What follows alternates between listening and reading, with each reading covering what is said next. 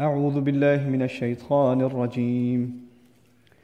ومن يرغب عن ملة إبراهيم إلا من سفه نفسه ولقد اصطفيناه في الدنيا وإنه في الآخرة لمن الصالحين.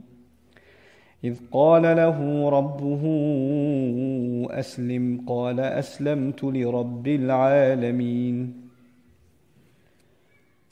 رب اشرح لي صدري ويسر لي أمري واحلل عقدة من لساني يفقه قولي فالحمد لله والصلاة والسلام على رسول الله وعلى آله وصحبه ومن والاه ثم أما بعد We're continuing our discussions on Surah Al-Baqarah. We've reached ayah number 130. This ayah appears right, right after the ayah in which Allah mentions his fulfillment of the dua of Ibrahim alayhi salam, where he sent his final messenger sallallahu alayhi wasallam. Even though Ibrahim alayhi salam was not explicitly mentioned in the previous ayah, we all know that the dua was made previously already. And or this, is, this was actually the dua. So now Allah says, this is the legacy of Ibrahim alayhi salam. And, in, in, and he makes a really emphatic call for us to be committed to that legacy. And he says, وَمَنْ يَرْغَبُ عَنْ مِلَّةِ إِبْرَاهِيمِ Who would turn away from the legacy of Ibrahim alayhi salam? Who would incline away from it? The Arabic word raghiba comes with two prepositions. It can come with raghiba ila or raghiba an. When you're inclined to something, would you really like to do something? Then it comes with ila, the preposition ila, to be inclined to it. Raghiba an, the preposition an implies when you're disgusted by something, you want to get away from something, you're turned away from it. So here the, the an implies what kind of person would turn away from the millah. Millah implies nation but also means legacy. So the legacy of Ibrahim alayhi salam, illa man safiha nafsahu. Except for the one who's fooling himself. Except for the person who's fooling himself. Now it's interesting, this is the second time foolishness is being mentioned in the surah. And it's going to come a third time too. The first time we came into contact with this term was when the hypocrites were talking about the believers who have made hijrah from Mecca and they've left everything behind and they were called fools. And now the one who doesn't abide by the legacy of Ibrahim alayhi salam, Allah is calling him a fool. And interestingly, there is a parallel between these two things because Ibrahim alayhi if you study his legacy, you find something very interesting and very, very peculiar. Ibrahim alayhi salam uh, is, you know, they call him the father of the three religions, and this kind of interfaith terminology is used. All three religions, uh, you know, Islam, Christianity, and Judaism have high regard for Ibrahim alayhi salam. But in agnostic circles and in circles that basically make fun of religion, one of the most entertaining, entertaining points for them is the life of Abraham. Like that's the point of ridicule in their circles. And I'm glad that you don't know much about those circles, but I happen to. And the reason they make fun of them is they say, what kind of God makes a man, you know, try to sacrifice his own kid? And what kind of God makes a man jump into the fire? And etc., etc., etc. So they look at all the things that Ibrahim alayhi did that when we look at them, we say, that's incredible.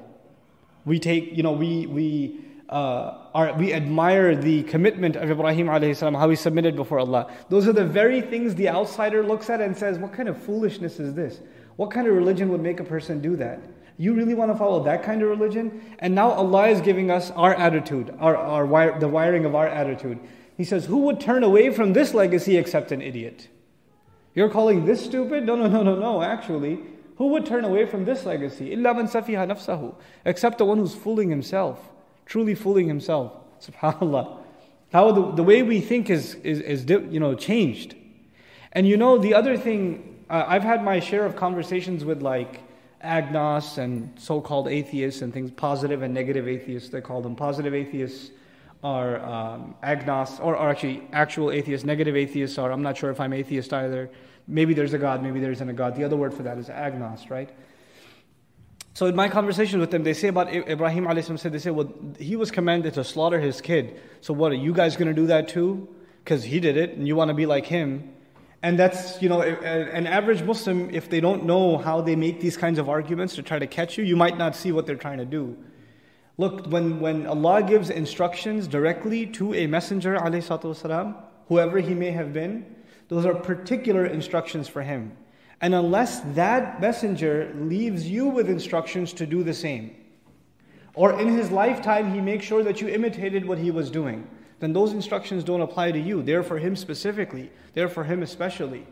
So in the case of our Messenger wasallam, there are instructions that are very particular to him, and then in the Quran also there are instructions that are very particular to him, and then there are instructions that apply to everybody else. For example, qiyamul layl, the standing in the middle of the night, which is an option for us, was made mandatory upon the Prophet wasallam. The ayat of ahkam came on the Messenger in Surah Muzammil, Surah Al-Mudathir. You find those ayat in which he had to make qiyam, but that he made it an option upon us. And at the end of the surah, Allah even you know relaxed the obligation upon us, but not on His Messenger wasallam. So the same thing is the case with Ibrahim He's being tested with something the rest of us aren't being tested with. It's something special that Ibrahim, Ibrahim alayhi was given. Anyhow, إلا من سفي نفسه except for the one who's fooling himself. وَلَقَدْ اصْطَفَيْنَاهُ فِي الدُّنْيا And we, Allah says Himself, we had already, and for sure it is we who had chosen Him, we had chosen Him and the, the word istifa is also important here because there are several words in Arabic used for making a choice. In the Quran, we find ijtiba, we find ikhtiyar, we find istifa, we find different words for making a choice. The word istifa specifically highlights when a choice is made based on two things. One, purity.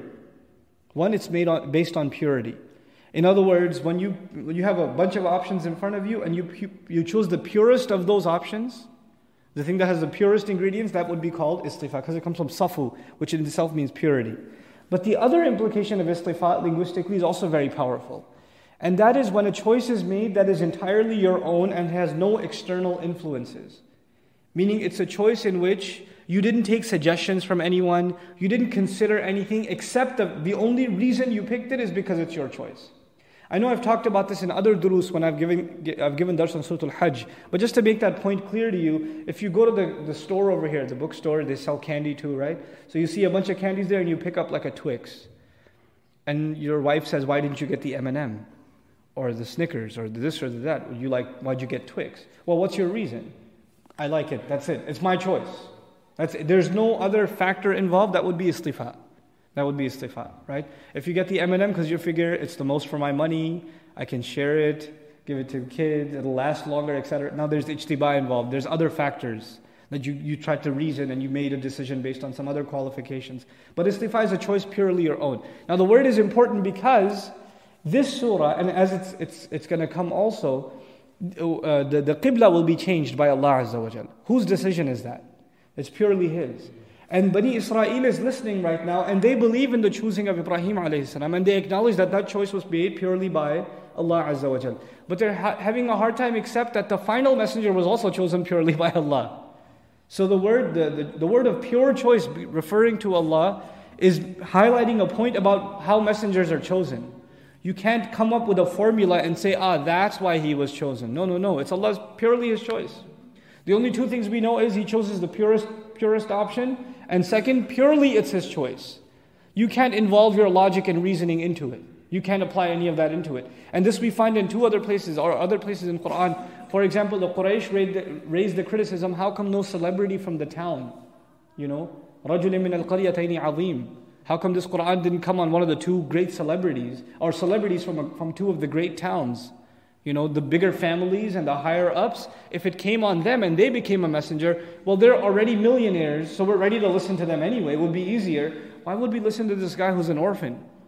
And he's not really that high up in the ranks, politically speaking and economically speaking. So why should we listen to him? I mean, there were so many better choices available. That criticism they made. But Israel made the criticism, well, how come this messenger? What, there, was a shortage among us? We're the chosen people. And how come Jibreel? We don't really like him that much. Remember that conversation before? So the word istifa here highlights going back to the common point. And that's important too, that Ibrahim salam is the common thread between Bani Israel and Bani Ismail. He's the common link between them. And so when he builds the house of Allah, which is going to come, when he builds that house, and he was making that dua as he was building the foundations of the house, Bani Israel is being told, well, that house is also part of your legacy. It's not like you're abandoning your legacy to come to this one. Al Masjid al Aqsa is part of your legacy, yes, but even before Al Masjid al Aqsa, this is part of your legacy because this was built by Ibrahim alayhi salam. You know, it's, it's, it's, it, it was the house of worship established by the one that even goes further back in your own lineage. So, anyhow, وَلَقَدْ اصْطَفَيْنَاهُ فِي الدُّنْيَا وَإِنَّهُ فِي الْآخِرَةِ لَمِنَ الصَّالِحِينَ And certainly in the afterlife he is among the righteous. He will be among the righteous. May Allah make this from them, make, make us all from them. And here again a clue. You better become of the righteous if you want to consider yourself part of the legacy of Ibrahim alayhi salam. Because they claim that. Both Jews and Christians claimed that they are a part of the legacy of Ibrahim alayhi salam. And Allah says, well, you want to be with him in the akhirah, the only people he'll stand with are the righteous.